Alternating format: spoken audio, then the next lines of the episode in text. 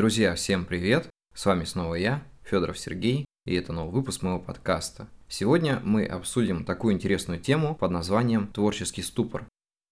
Я думаю, что каждый, кто когда-либо занимался творчеством, продолжительное или непродолжительное время, приходил к такому пониманию, что не знает, что дальше делать, как ему писать, что ему писать. Между твоим творчеством и тобой возникает такая невидимая стена, которую порой кажется сломать просто невозможно. И я очень сильно понимаю этот момент, потому что я сам переживаю подобные вещи даже в момент написания книги. То есть бывает такое, что ты доходишь до определенной главы, и все, и уже дальше не знаешь, что делать. Словно у тебя забрали вдохновение или те знания, которые у тебя были до этого. Это очень такой странный момент, который я бы сегодня хотел изучить и попробовать помочь выйти из этой ситуации, как мне, так и вам. Но перед тем, как начать, я попрошу вас подписаться на мой подкаст, поставить лайки, донат будет в описании. Ну что ж, не будем тянуть и давайте начнем. Почему возникает творческий ступор? Давайте немножко пороемся в причинах, поищем какие-то истинные мотивы того, что происходит, и попробуем в этом разобраться. Если судить по мне, то я ловлю себя на мысли, что порой, когда я пишу книгу, и мне кажется, что она получается какой-то не такой, у меня возникает творческий ступор. Потому что в эти моменты мне кажется, что никто ее читать, кроме меня, не будет. Скорее всего, она никому не понравится. У меня возникают какие-то определенные сомнения на эту тему, и выход из этой ситуации всего один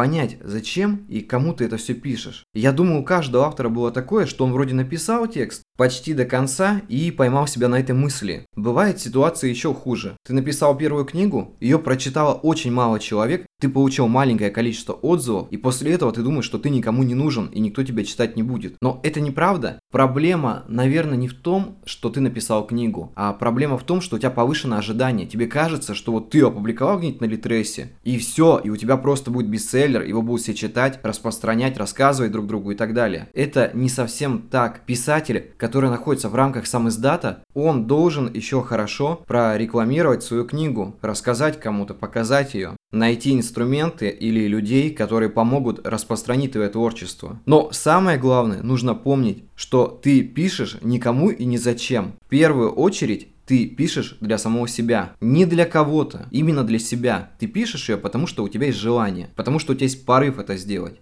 И изначально не нужно ставить ставку на том, что тебя будут читать миллион людей. Я об этом уже говорю из года в год, наверное, практически в каждом выпуске. Потому что твоя книга – это исключительно изначально твое желание. Это исключительно нужно в первую очередь самому себе, потом уже остальным. Когда ты пишешь что-то, не нужно перекидывать какие-то свои мысли на людей, которые твою книгу еще даже не увидели. В первую очередь помни о том, что это только нужно для тебя изначально. И когда закончишь, думай об остальных. Как ее продвинуть, показать кому-то, там что-то рассказать и так далее. И тогда, наверное, станет немножко проще проще в этом плане.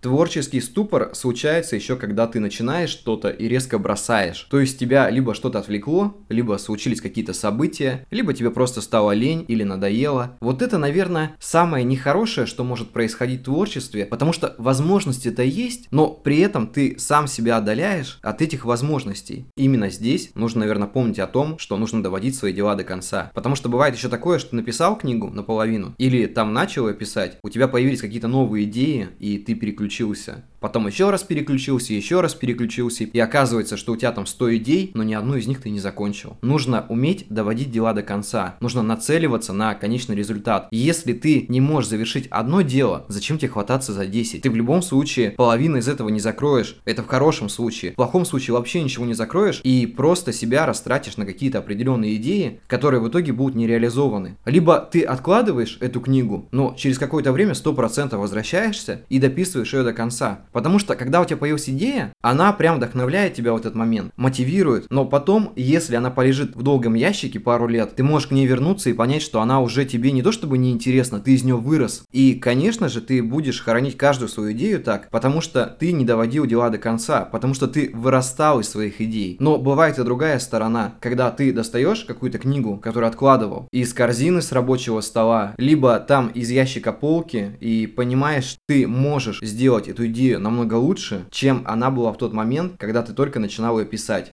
Я думаю, что в целом писателю нужно понимание, зачем он занимается творчеством. То есть иметь какие-то определенные цели, он начал творчество и куда оно его ведет. Если вы используете это как развлечение, то это одно. Но если для вас это серьезно, то это другое. Потому что можно просто писать какие-то веселые фанфики. В этом нет ничего такого, потому что большинство молодого поколения этим и занимается. Но иногда из этого прорастает что-то большее. Я знаю людей, которые занимались этим и стали писать серьезную литературу. Есть люди, которые хотят оставить в литературе свой след, и это тоже хорошо, потому что это мотивирует тебя развиваться и делать все возможное, чтобы твоя книга понравилась, чтобы твоя книга трогала людей, вкладывать туда свою душу. Но в частых случаях происходит такое, что ты пишешь, ни на что не надеешься, и тут твоя книга просто выстреливает. Неожиданно ты просыпаешься и понимаешь, что тебя читают люди, что они уже пишут тебе отзывы, и этих людей набирается все больше и больше. И на самом деле это удивительно, но, как правило, это работает. То есть ни в коем случае не жди какой-то отдачи, но при этом продолжай писать. Имей свою цель, имей понимание, что ты хочешь стать писателем.